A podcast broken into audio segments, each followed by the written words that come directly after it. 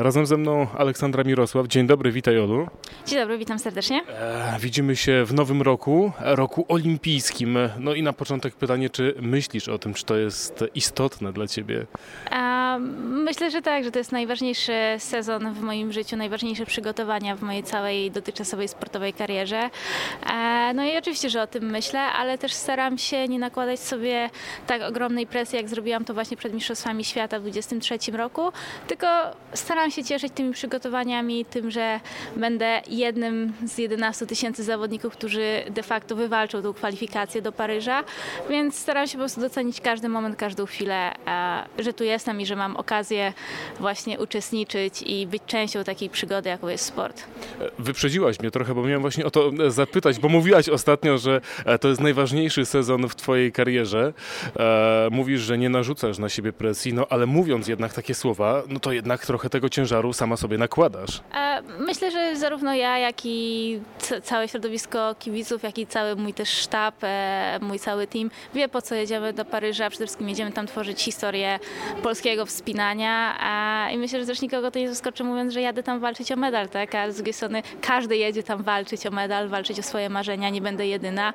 E, wspinanie na czas jest taką, a nie inną konkurencją, gdzie wszystko może się zmienić w ułamek sekundy, natomiast no, tak jak powiedziałam, te przygotowania mam zamiar włożyć całe moje serce, całą moją duszę i przede wszystkim całe moje doświadczenie, które zebrałam przez 16 lat kariery, żeby właśnie tego dnia, tego 5 sierpnia być gotowa e, walczyć o, o te najwyższe miejsca.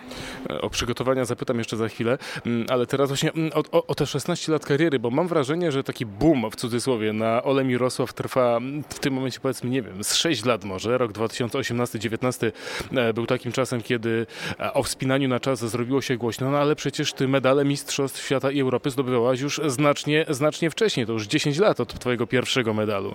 E, co się stało w tym czasie? Skąd ta właśnie intensywność, jeśli chodzi o e, no, zainteresowanie kibiców i mediów także tym, tą dyscypliną i tobą? Myślę, że przede wszystkim Igrzyska Olimpijskie. Myślę, że przede wszystkim Igrzyska Olimpijskie w Tokio zmieniły moje życie i ten rekord świata, ponieważ to był taki moment, kiedy właśnie o tym wspinaniu na czas zrobiło się głośno, o mnie zrobiło się głośno i nie tylko w Polsce, ale też na świecie, więc wydaje mi się, że dzięki temu, że wywalczyłam tą kwalifikację do Tokio, że wystartowałam tam, że pobiłam ten rekord świata, to właśnie sprawiło, że w Polsce kibice zobaczyli ten sport, kibicują mu i, i że wiedzą, że generalnie to też istnieje. I myślę, że to jest bardzo istotne i te igrzyska mają ogromny wpływ na popularyzację dyscypliny. Też oboje, jakby ja z moim całym teamem, przede wszystkim z moim menadżerem działamy mocno na tym, żeby promować to wspinanie, żeby promować, pokazywać dzieciakom, wychodzić z tym wspinaniem do dzieciaków, bo to jest ważne, bo właśnie z tych dzieciaków, z tych, które spróbują po raz pierwszy swoich, nie wiem, sił na ściance, w, na wychowaniu fizycznym, czy właśnie na różnego rodzaju warsztatów, które organizujemy, potem być może właśnie powstanie taki drugi zawodnik, który będzie reprezentował nasz kraj na arenie międzynarodowej. No w tym momencie tych zawodników jest kilku, no bo tylko e, w, wśród kobiet, oprócz ciebie mamy jeszcze przecież siostry Kałuckie, z czego na igrzyska pojedzie tylko jedna, bo w cudzysłowie przez to, że ty też jedziesz na igrzyska. Tak, znaczy nie chcę jakby zabrzmieć brutalnie. E, jeżeli wywalczą kwalifikacje, to pojedzie, bo nie możemy zapominać, że jakby to nie jest tak, że każdy kraj ma dwa miejsca odgórnie przydzielone i, i każdy wybiera sobie tych dwóch zawodników. E, trzeba tą kwalifikację wy, wy, wywalczyć, bo jest ona imienna. E, I dziewczyny rzeczywiście będą jeszcze o nią walczyć. Będą walczyć w, cza w czasie serii zawodów kwalifikujących, które odbędą się w połowie maja, druga odbędzie się w połowie czerwca. E, no i ja trzymam jakby kciuki za to, żeby któraś, któraś z dziewczyn rzeczywiście dołączyła do tej reprezentacji olimpijskiej i wywalczyła e, tą kwalifikację. No i cóż, pozostaje mi tylko czekać i obserwować. Natomiast, no, tak jak mówię, ja też cieszę się bardzo, że już mam w pewnym sensie trochę to za sobą, że w ten 24 rok e, mogłam wkroczyć z tym biletem w kieszeni i ze spokojem w głowie. Już mogę się rzeczywiście skupić na tych przygotowaniach do igrzysk. E, pytanie techniczne, za chwilkę jakby uzasadnię dlaczego. E, każda ścianka, każde chwyty są takie same, jeśli chodzi o wspinanie na czas.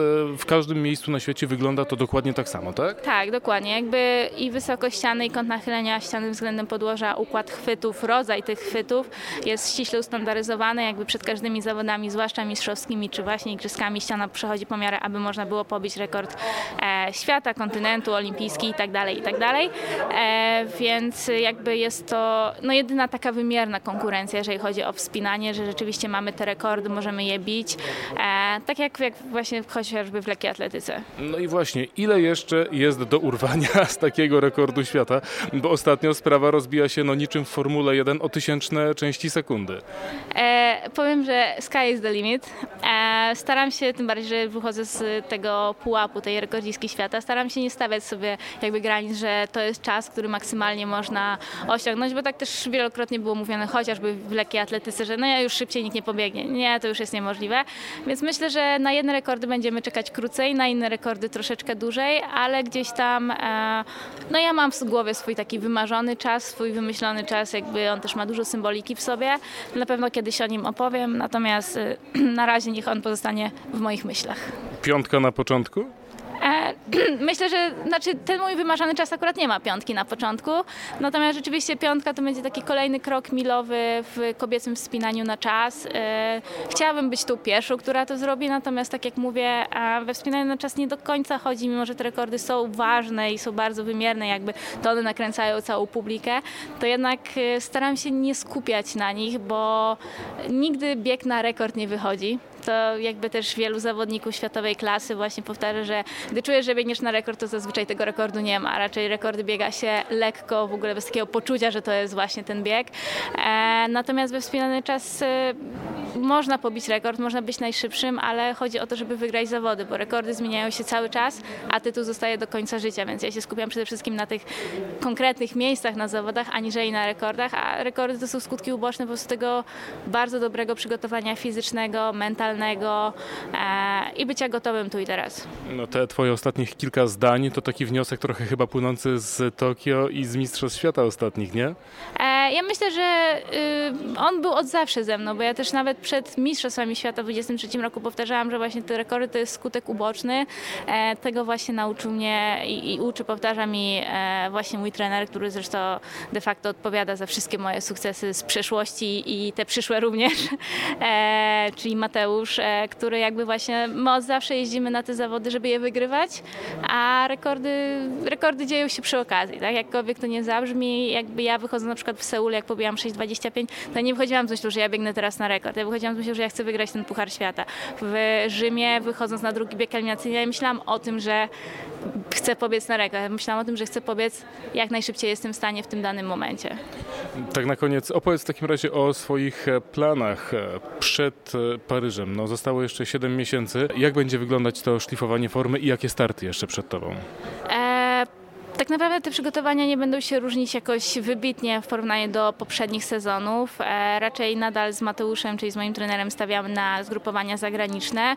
E, oczywiście jakby to szkolenie zapewnia mi Polski Związek Alpinizmu w współpracy właśnie z Ministerstwem Sportu i Turystyki. Oczywiście mam też wsparcie moich partnerów, z, którym, z którymi pracuję e, na co dzień. Natomiast cały harmonogram przygotowań, cały plan szkolenia, ewentualne jakieś modyfikacje, na tym wszystkim czuwa Mateusz i to jakby wszystko, tego wszystkiego pilnuje Mateusz.